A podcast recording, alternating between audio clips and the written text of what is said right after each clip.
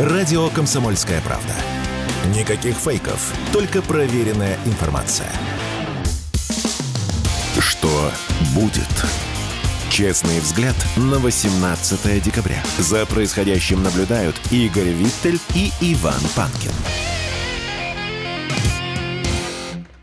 Иван Панкин и Игорь Виттель. Возвращаемся в эфир. Я напоминаю, друзья, что трансляция идет в Ютубе на нашем канале, который почему-то называется «Не Панкин». Присоединяйтесь к нему, пожалуйста, нажимайте на лайк, пишите в чате в середине этого часа, с удовольствием ответим на ваши вопросы. Ну и, разумеется, не забывайте про подкаст-платформы. Э, замечательный агрегатор подкаст.ру, можете воспользоваться им.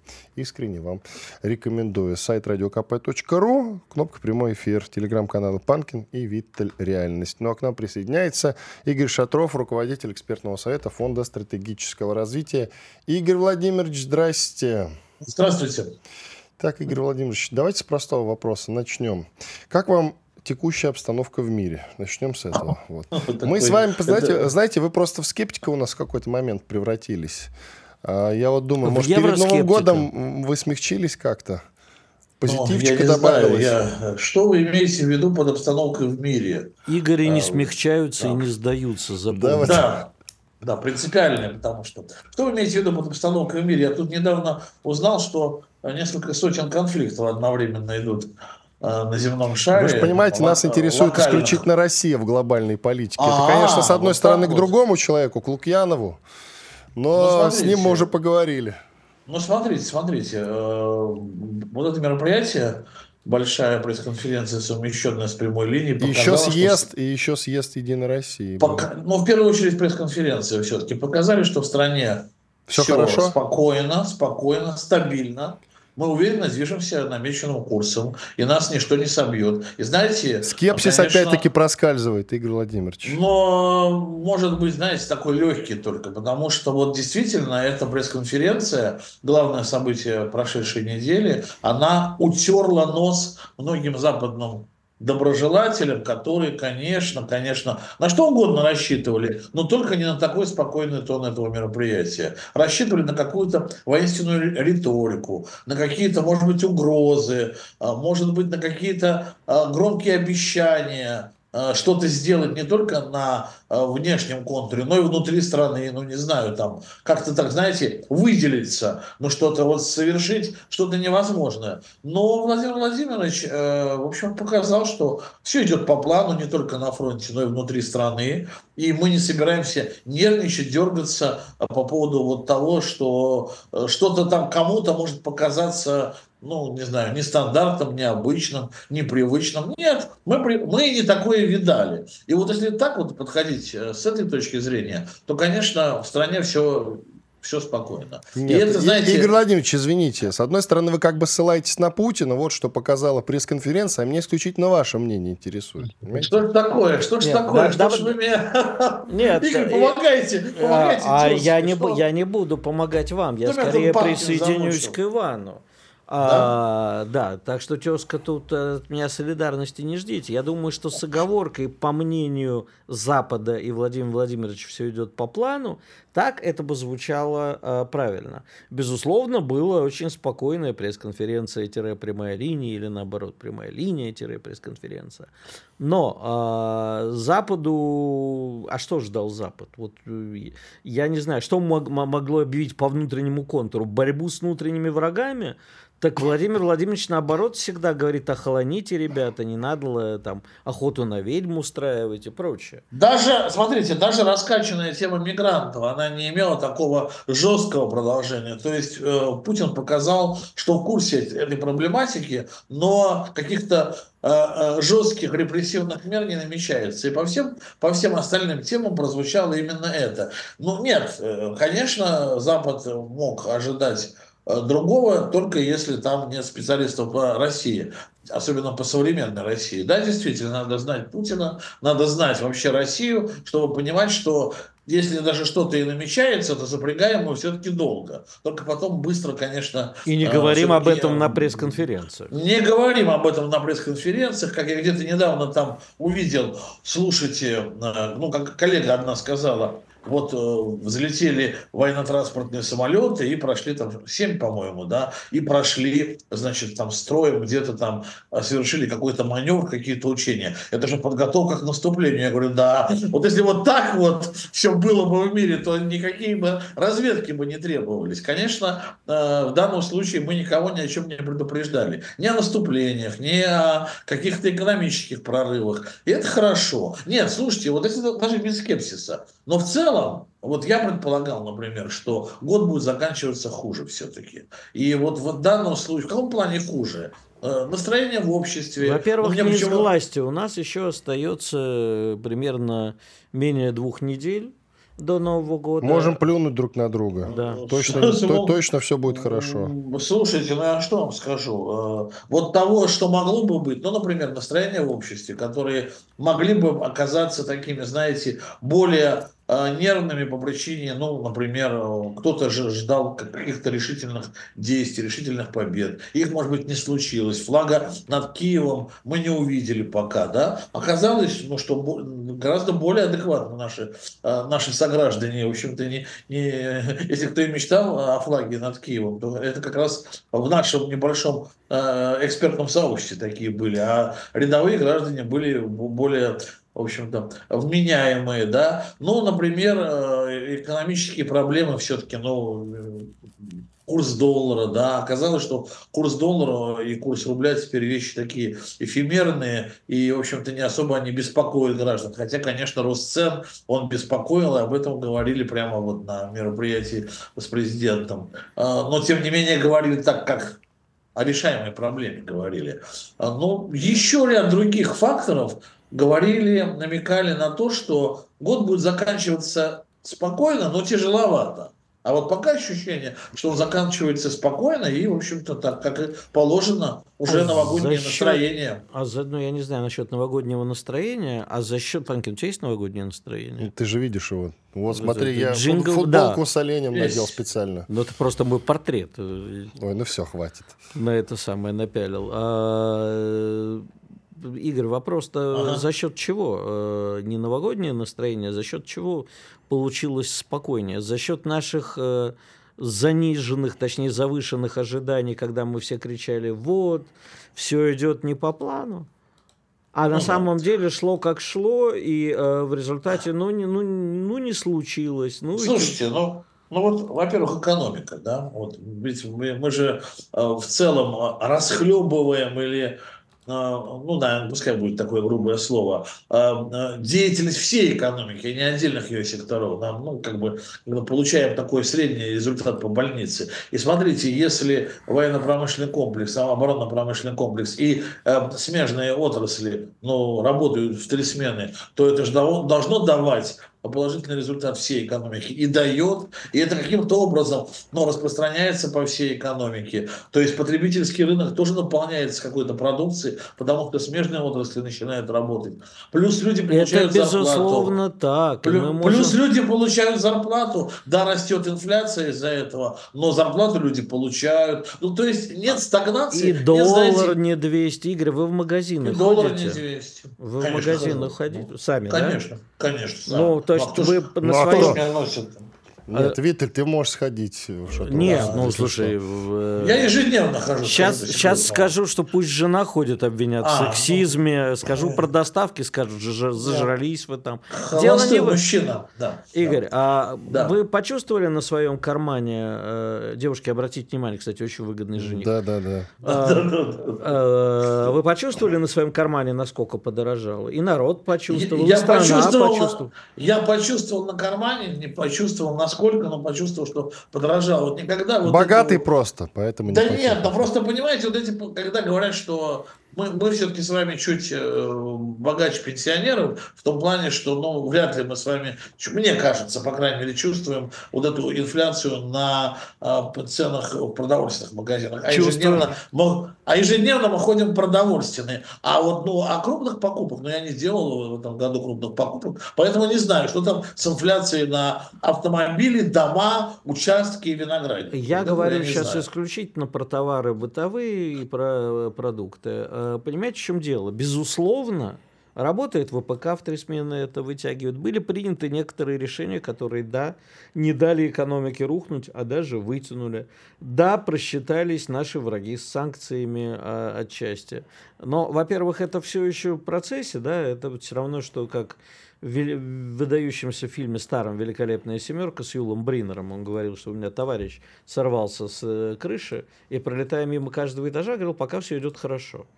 Вот, понимаете, мы не можем фиксировать падение в моменте, мы еще продолжаем. И дай бог, чтобы мы, э, не знаю, как-то аккуратно спланировали или наоборот порывом встречного ветра вознеслись в хорошем смысле.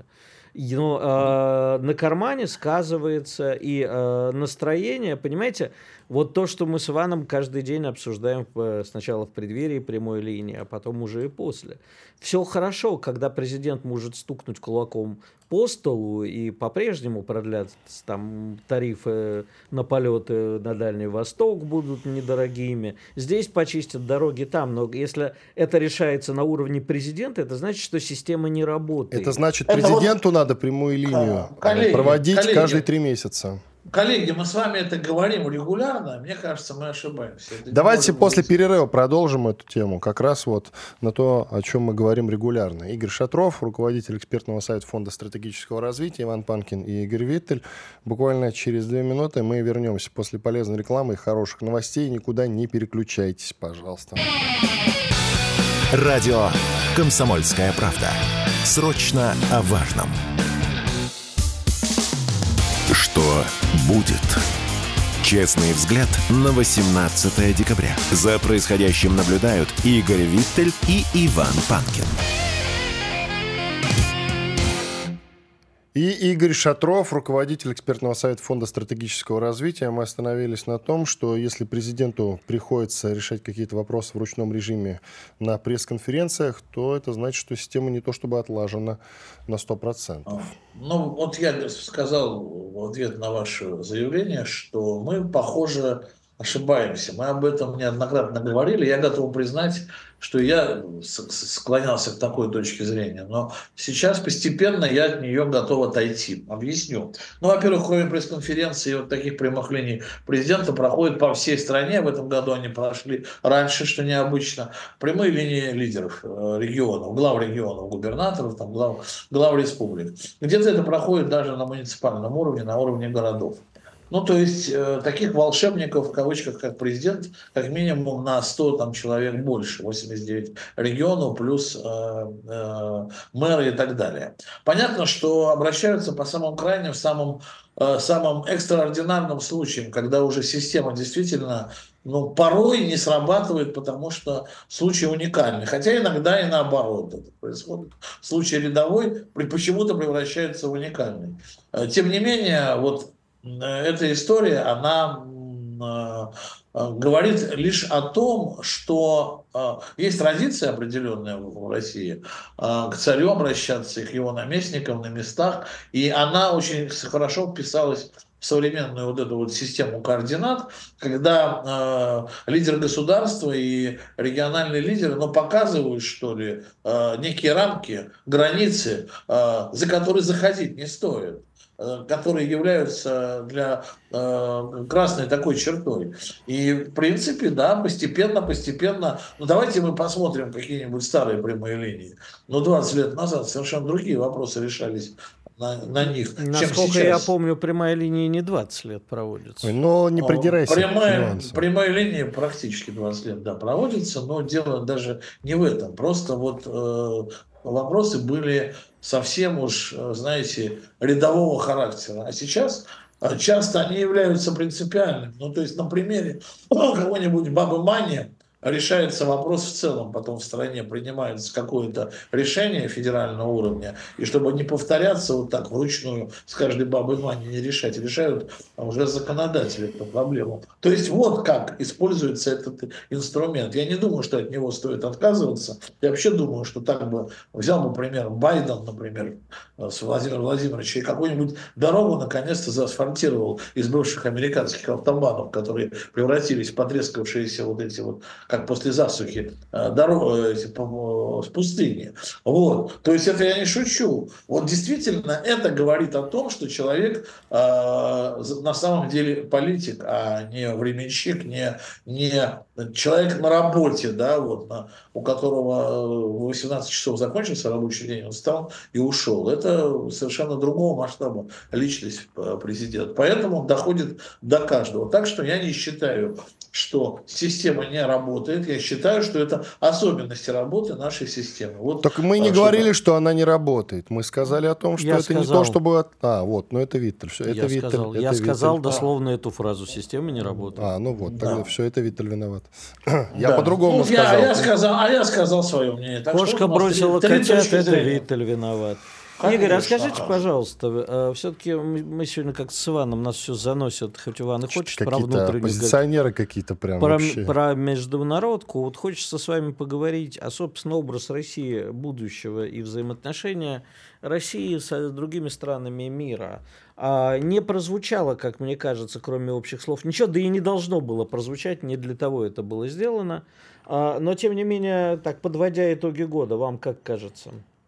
Справедливость во главе угла. И мы сейчас несем эту политику справедливости. Какую? Социальную а, или какую? Политику справедливости несем в страны а, третьего, а. бывший термин такой из прошлого, в страны третьего мира. То есть справедливые международные отношения. Вот что такое. Когда а, равноправные э, за столом переговоров участники сидят. Пускай какая-нибудь там Буркина-Фасо и, а, я не знаю, Соединенные как, Штаты. Какая-нибудь они... там. Вот сразу ну, видно... Да, ну, ну да, сразу видно, что равноправие разговор. Согласен. Но видите, у нас же тоже вот эти вот язвы -то, вот этого капитализма э, дикого, которые нам прививали несколько десятков лет, не могу от, тоже от них избавиться. Да, да, конечно, Буркина-Фасо и Соединенные Штаты должны за столом переговоров чувствовать себя равными участниками. Этого нет. Этого нет. Но как-то получается у Путина с африканскими странами и с латиноамериканскими, с азиатскими говорить на равных. И это не то, что он говорит на равных. Они ну, спокойно воспринимают его как э, такого равноправного партнера, то есть они э, не выказывают к нему претензии, что он как-то снисходителен. Ну, хотя бы это происходит как минимум в диалоге, а ведь э, американцы и в диалоге не могут э, себя вызывающе не вести. Вот это мы несем сейчас, как минимум, несем миру модель э, такой классической старой дипломатии. Это, видимо, то, что будет относиться к традиционным мировым ценностям, таким дипломатическим. Ну, разговоры да? есть... это, конечно, хорошо, Игорь, но вопрос-то вот в чем. А, образ будущего для этих стран. Понимаете, с кем не поговоришь, в том числе из нашей власти, как-то вот за словами о том, что мы должны уважительно относиться, многополярность, справедливость, тут не поспоришь, это все абсолютно правильно. А на деле что? Вот как мы будем работать с моей любимой Африкой, да? Что мы там будем делать? Какую мы там займем э, позицию, да? Потому что э, давайте кормить Африку мы уже проходили. Не, и, ну, общем, безопасность же вроде бы. Игорь. Вот, безопасность. А безоп... надо договариваться там с Китаем, который там сидит с деньгами, или не договариваться, а конфликтовать с Китаем. Мы или несем... вместе. Мы продавцы безопасности, безусловно, это с одной стороны. Но вот смотрите, у нас же есть такие замечательные друзья, как, например, Венесуэла.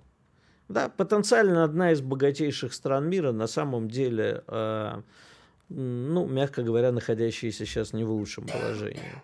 Еще и сосед, соседей хочет зачем-то захватить, при этом не лучшей а, ситуации. Мы же, по идее, должны, наверное, сформулировать и для себя, и для наших партнеров не насильно имплементировать, а сформулировать о том, а, некую новую экономически, идеологически э, безопасную стратегию развития, без впадения в крайности, да, чтобы не сидеть голой задницей потом, чтобы и они не сидели, и мы не сидели, чтобы это не было не кормить Африку, либо наоборот проклятый капитализм, никого кормить не будем, и жрать будет только элита.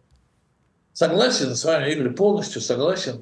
Не коммунизм мы будем строить, мы будем строить какое-то общество все-таки, где э, частный капитал будет иметь свое достойное представительство и будет частная собственность. И, по крайней мере, здесь мы точно с американцами по этому поводу спорить не будем. Но мы должны, да, действительно предложить другую модель. А модель вот этой вот, опять-таки, справедливого распределения тех самых благ, Э, да, это как-то вот э, социализация, что ли, капитализма, и это должно быть где-то описано и написано, и это должно быть сформулировано в системе международных отношений, что э, внутренние вопросы государства решают сами, никто не навязывает там исламскому государству демократию западного образца, никто не навязывает э, там, буддийскому государству демократию западного именно образца, но тем не менее есть нормы, которые являются общечеловеческими, а внутри а себя мы какую хотим? У нас ведь тоже э, много субъектов федерации, в которых ислам является, э, ну скажем так,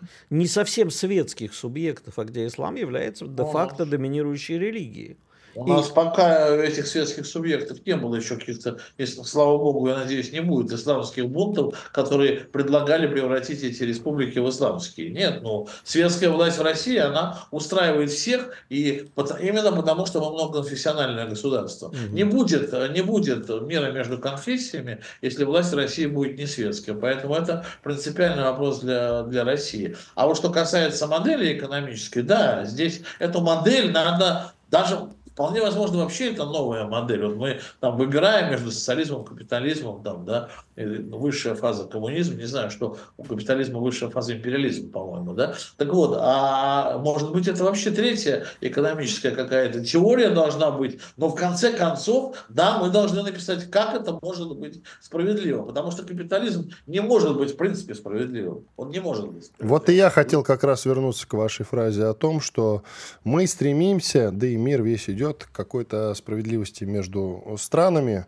к многополярности. На мой взгляд, это утопия, потому что какая-нибудь Буркина-Фасо и Великобритания ну, никогда Простите, не будут равны. Меня. Да, никогда не будут равны все-таки, согласитесь. Ну, согласен, согласен с одной стороны. С другой стороны, у вас же есть какой-нибудь приятель невысокого роста, какой-нибудь хлюпик. Ни ну, одного же, вообще. Вы, вы же каждый, ну ладно, хорошо, великан выше вас на метр, да, и так далее. Вы же каждый день ему об этом не напоминаете. А американцы Вы не только буркина-фасинцев обидели. Вы не только буркина-фасинцев обидели, но еще и Виттели. Он вам это припомнит. Уверяю вас. Значит, я альтернативно высокий. Да-да. Игорь Шатров, руководитель экспертного совета Фонда стратегического развития, был с нами. Иван Панкин, Игорь Виттель. Сейчас у нас большой перерыв, микрофон будет работать. Так что, пожалуйста, пишите в чатах. В Ютьюбе там у нас канал Не Панкин, пожалуйста, на который еще и подписаться можно. И в Рутюбе, и во ВКонтакте канала группа «Радио Комсомольская правда». Буквально, повторюсь, после полезной рекламы, хороших новостей мы вернемся и продолжим. Оставайтесь с нами. Сколько там в секундах у нас? 10 секунд. Я напоминаю, что есть еще кнопка «Прямой эфир» на сайте radiokp.ru. Ну и телеграм-каналы «Панкин» или «Виттель. Реальность». Подписывайтесь, пожалуйста. Радио «Комсомольская правда». Никаких фейков, только проверенная информация. Что будет?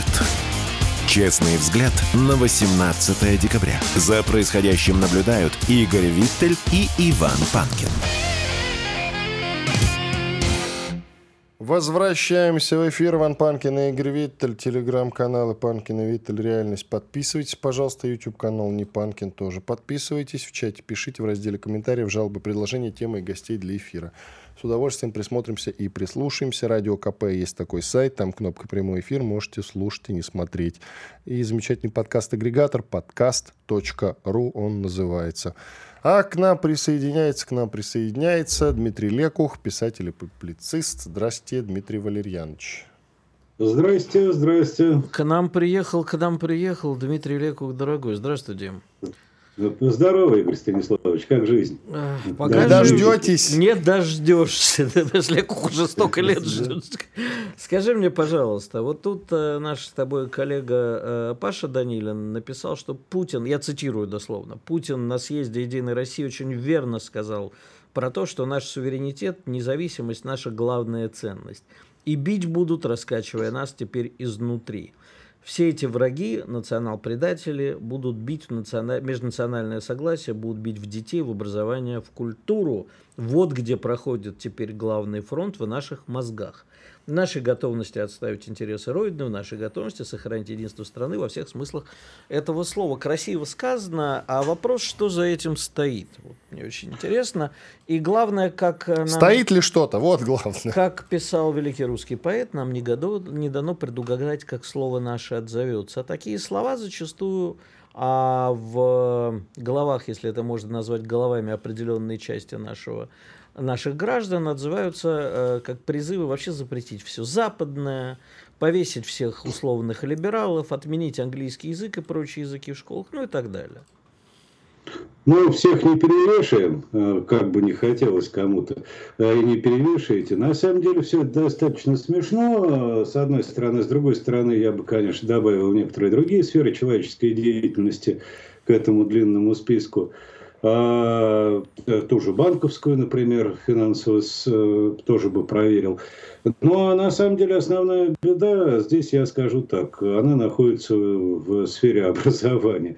Поэтому, возможно, и такие, такие, такие рода, такого рода заявления, как у Павла, и такие, э, такая реакция, которую ты предвидишь.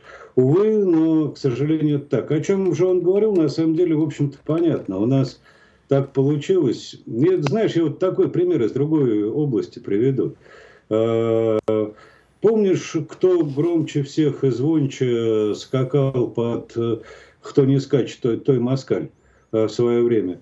А, наши, наш на, наши, да, некоторые с тобой общие знакомые. Да, на, наши общие с тобой знакомые, я насколько понимаю, Царствие Небесное, каким был не был Борис Ефимович Немцов, а мне Ксения Анатольевна Собчак. Вот два таких хохла, что просто вот посмотришь на них, одна гражданка Израиля, другой Ефимович. А поэтому, Но, Дмитрий Валерьянович, а, вот ты, ты бы со своим антисемитизмом-то притормозил, а то и тебе можем припомнить. Ты на мою морду посмотри вот. и убедишься, как много антисемитизма. В общем-то, не с моим Шнобелем, извини, а, а, анти, меня в, анти, в антисемитизме обвинять. Так вот, Э, уральско-казаческим, скажем так. А, так вот, э, здесь ситуация-то предельно простая. Просто э, очень приличные части наших правящих элит, во-первых, а, первое другое. Первое, у нас с Украиной на самом деле просто общие правящие элиты были на определенный момент времени. И поэтому вот эти вот восставшие, нашим восставшим, были куда ближе, чем, извини, любое русское или украинское быдло. То есть здесь идет речь не столько... Вот мы очень много говорим о, о торжестве э, украинского фашизма, а на самом деле это скорее все-таки симулякр, да? И симулякр в том числе культурный. А и к этому культурному симулякру тянутся люди, ну, скажем так, самые неожиданные. И это происходит и действительно и именно таким образом. То есть это не искусственное образование. Вот это, пятой колонны я бы это не называл. Это такая к сожалению, есть такой закон истории. Да? Когда революция состоялась, через где-то лет 20 э, ну, необходимо как можно быстрее, тщательнее и чище вырезать э, состоявшуюся революционную элиту, иначе стране будет беда. Придумывали это не мы, это было, я думаю, всегда, но на самом деле мы можем проследить на примере революции, допустим, начиная от Нидерландов, Кромвель с его железно, железнобокими. Великая французская Бонапарт. революция. Да, нет, погоди, до, до нас мы еще доберемся. Наполеон Бонапарт вообще демократическую интеллигенцию э, предпочитал из пушек расстреливать на улицах Парижа, мы же помним прекрасно. Ну, Иосиф Виссарионович 37-м и Мао Цзэдун мы здесь не, не упоминаем. Причина предельно проста рожденная вот эта социальная прослойка абсолютно напрочь нигде в мире не способна к созидательному труду. Они носители разрушения. Строить с ними любое новое государство, новое общество, ну, особенно с ними во главе, совершенно штука такая. Я бы сказал, безнадежная и бессмысленная. И вот я за что нашему начальнику, который выступал и снова себя выдвинул, абсолютно благодарен. То, что он пытается чуть ли не впервые в истории провести этот процесс без крови. Я об этом не первый год говорю. И вот то, что большая чистка необходима, да, необходима. То, что необходимо большую часть этих людей, извини, а там люди, и действительно, и многие нашего круга, многие вполне способные, нормальные, талантливые люди. Вот кого можно приспособить к общественно полезному труду, того можно. А кого нельзя, того нельзя. Просто, ну, вот Путин не раз об этом говорил, и говорил очень точно. Когда вот я вспоминаю, его, ему задали прямой вопрос про Ксению Анатольевну, да, которую мы уже упомянули, а, с ее копытами и со всеми делами, он сказал что просто, а это тоже, ребят, часть нашего народа. Вот никуда вы от этого не денетесь. И эта часть нашего народа тоже имеет право на какое-то самовыражение, разумеется, в рамках закона. Но это вовсе не означает, что государство, общество должно принимать позицию этой части. Вот это вот как раз нормальная политическая борьба, но иногда пока с перехлестами от недостатка общей культуры. Вот, собственно говоря, и все. Так э, все-таки Ксению Собчак-то в один ряд с э, предателями ставить, наверное, не будем. Пятой колонны она все-таки не является, на мой скромный взгляд. А вот с теми, кто является, может быть, как раз без крови не обойтись, так, чтобы и другим неповадно было. Ну, да как вам сказать, кого считать пятой колонной? Вот раз уж заговорили. Вот да, давайте да, определимся. Да. Интересно. Давайте. А, вот я всегда говорю, вот тех, кто дал по тапкам через Верхний Варс, их бояться не надо. А что их бояться?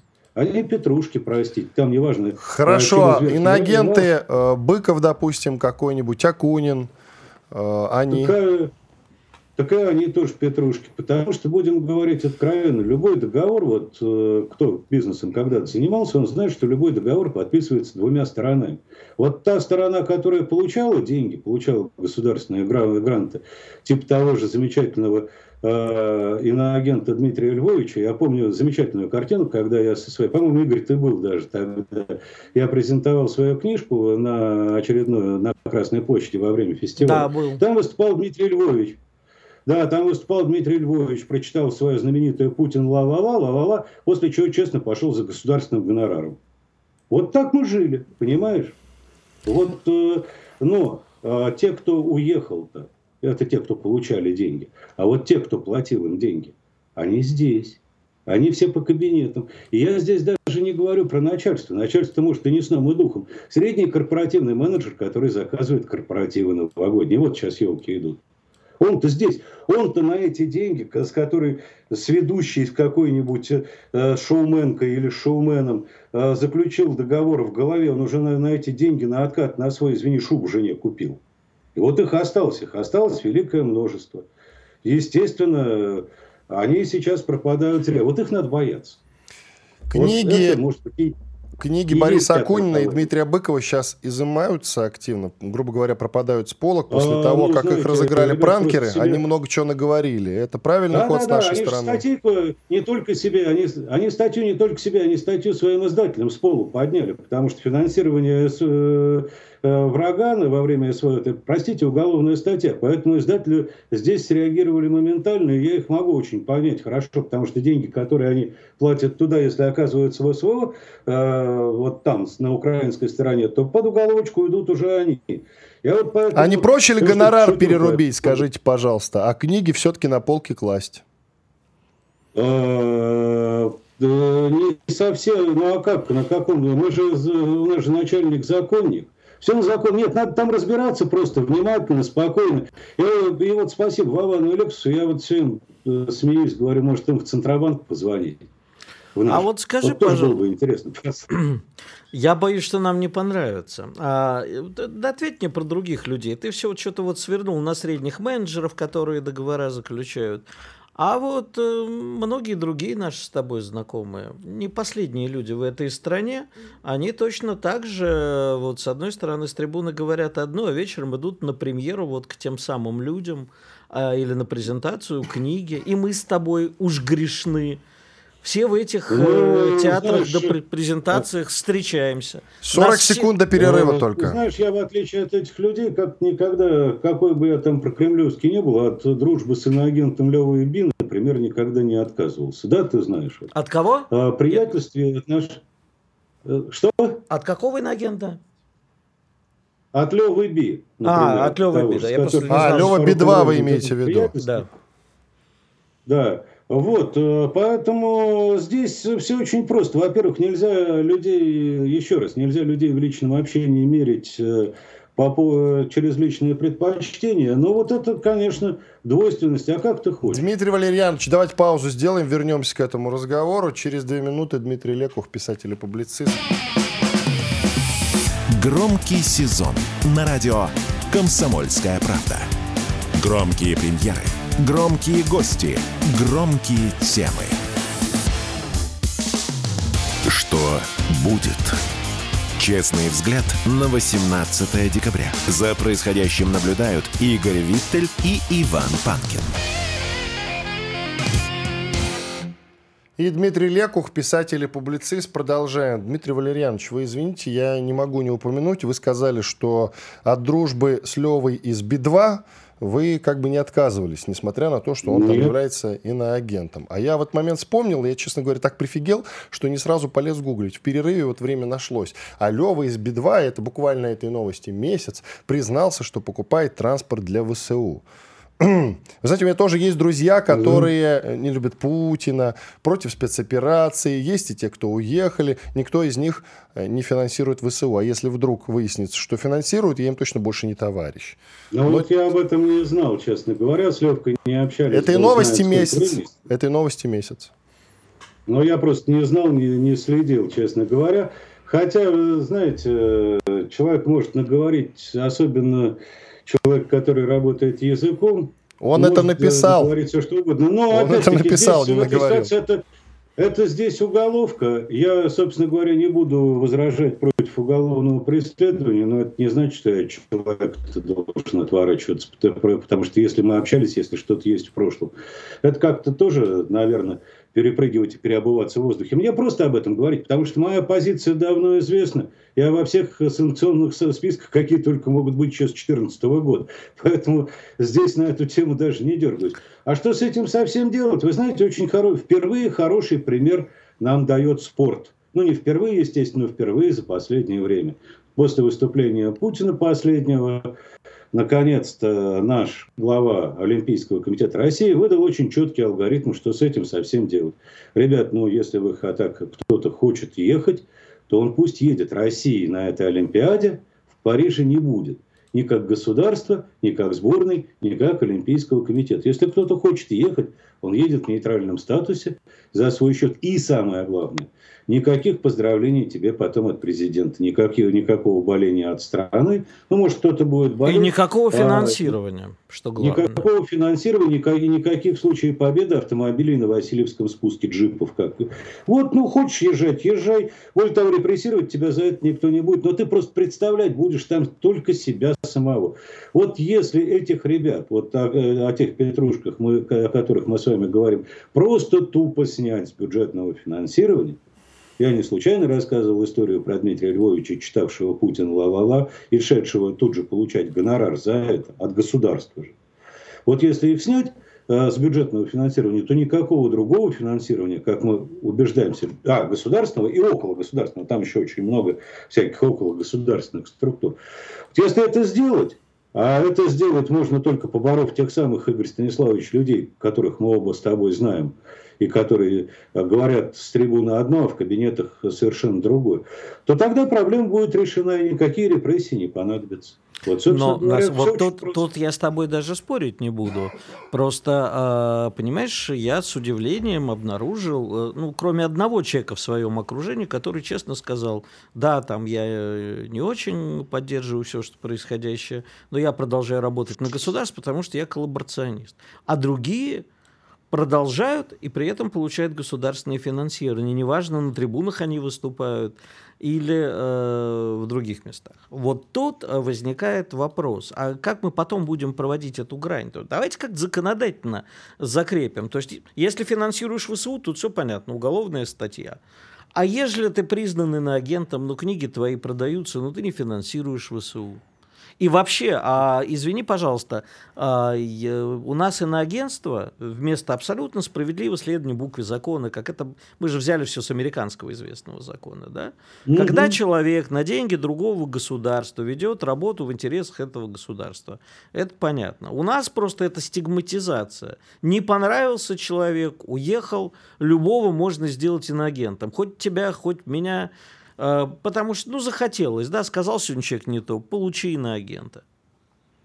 Ну, это, да, на самом деле ты прав, это такой маркер, но с одной, с одной стороны я тоже над этим смеялся, а с другой стороны вдруг убедился, что работает. Тут вот, э, наверное, Ксения Анатольевна обыкалась сегодня с утра, мы, когда вот мы сейчас э, на эту тему разговариваем, ну вот, э, я увидел там какое-то интервью случайно, попросили прокомментировать, пришлось чисто профессионально посмотреть, уже не упомню, с каким-то рэперком, по-моему. А, так вот, она там э, так очень сильно боялась получения этого почетного звания. А почему? А как раз потому, что это означает снятие с бюджета. Я так понимаю, что это в этой среде, я же туда не, хоть и вхож, но дела с ними никогда не обсуждал. Я не буду цитировать анекдот «участвую, но не вхожу». Ну да, да, да, примерно так. Ну так вот, она же боится этого. Почему? А потому что это тот самый маркировок на снятие бюджетного финансирования. Потому что, еще раз, вот вся подлость ситуации в том, что эта публика вся так или иначе – жила на бюджетные, на околобюджетные деньги. И где-то продолжает на них жить. А хорошо, культурку в сторону. Мы мало знаем преподавателей прекрасной ВШЭ, которые уехали за рубеж и где-то в течение года еще вели курсы оттуда, поливая с одной стороны Россию, не скрывая, а с другой стороны вели онлайн-курсы для ВШЭ по работе А с, вот где та грань? Я знаю кучу преподов той же ВШЭ, которые действительно талантливые преподаватели, живут за границей да и не поливают знаю. Россию. Не поливают. А общественность требует крови. Говорит, раз уехал, значит враг народу. Вешай на Красной площади. Да тоже да нет, это, знаешь, вот э, здесь, как тебе сказать, вот у меня э, два дедушки, да, один белоказак, э, Вениамин Денисович Дрозд, простите, за белых воевал, вернулся, за, воевал за белых, белоказак вернулся из эмиграции из Галиполя, а другой дед еврей, ну не еврей, вы из Выкрестов, он и красный комиссар НКВД сел по, уже как сподвижник Бериев. В 56-м, по-моему, да. Ну, я что, между дедушками выбирать должен? Вот здесь где-то где то грань. Да нет никакой грани. Именно. Все я тебя, я тебя к этому... Я Это надо принять, этому... равно как и принять право людей на другое мнение. Вот, вот понимаешь, вот поэтому мне кажется, что именно а, единственный человек, который у нас об этом открыто говорит в стране, это президент. А вот уже рангом поменьше, они эту гражданскую войну в головах разжигают. Определись, с кем ты мастер культуры. За белых или за красных. А тебя, а Есть два стула. А на, а кону, потому что те самые бюджетные гранты и бюджетное финансирование. И вот я, что мне, меня отвращает там в группам писателям патриотам, да, то, что они действуют точно теми же самыми методами, как э, в культуре действовала, извини, либеральная шобла. И, в общем, Увы, но это так. за один и тот же кусок пирога. Здесь чума на их оба дома.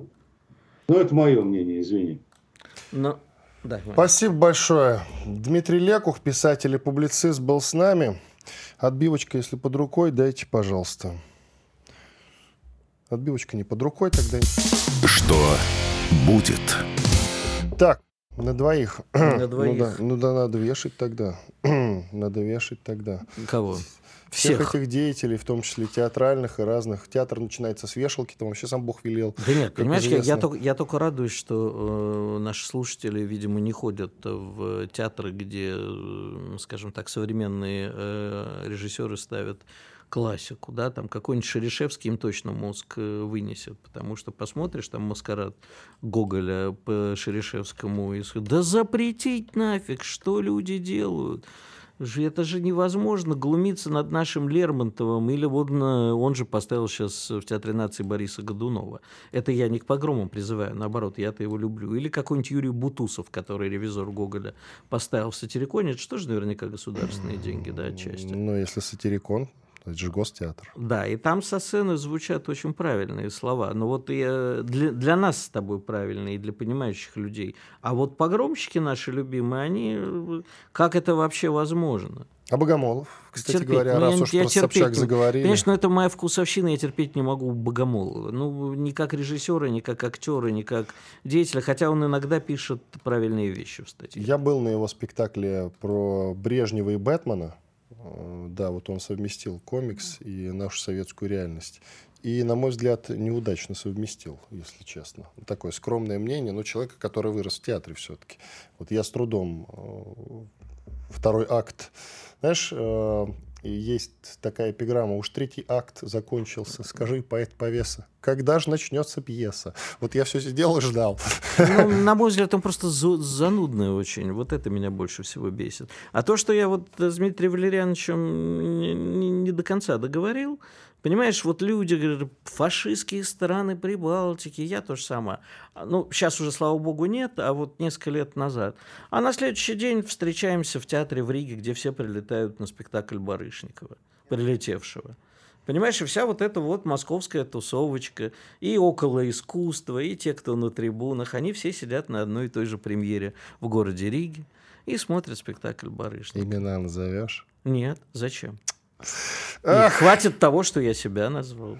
Ну, в тебе-то я не сомневался, знаешь ли. С другой стороны, ты когда туда ходил, когда туда ездил? Ну, до того. Сейчас я -то даже близко не подойду ну, это к этой все, стране. Это, это понятно. Во-первых, потому что они пускают. Начнем с этого. Ну, свинь... а еще и потому, свинь... что... свинья погранпункт везде найдет. Я пройду. Иван Палкин, Игорь Виттель, зря ты это сказал в эфире радиостанции «Комсомольская правда». Знаешь ли, лучше бы промолчал. Почему? Ну, потому что как-то не суверенно, откровенно говоря. Не скрепно даже, я бы так сказал.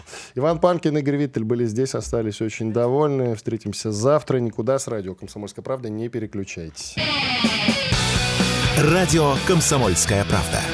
Мы быстрее телеграм-каналов.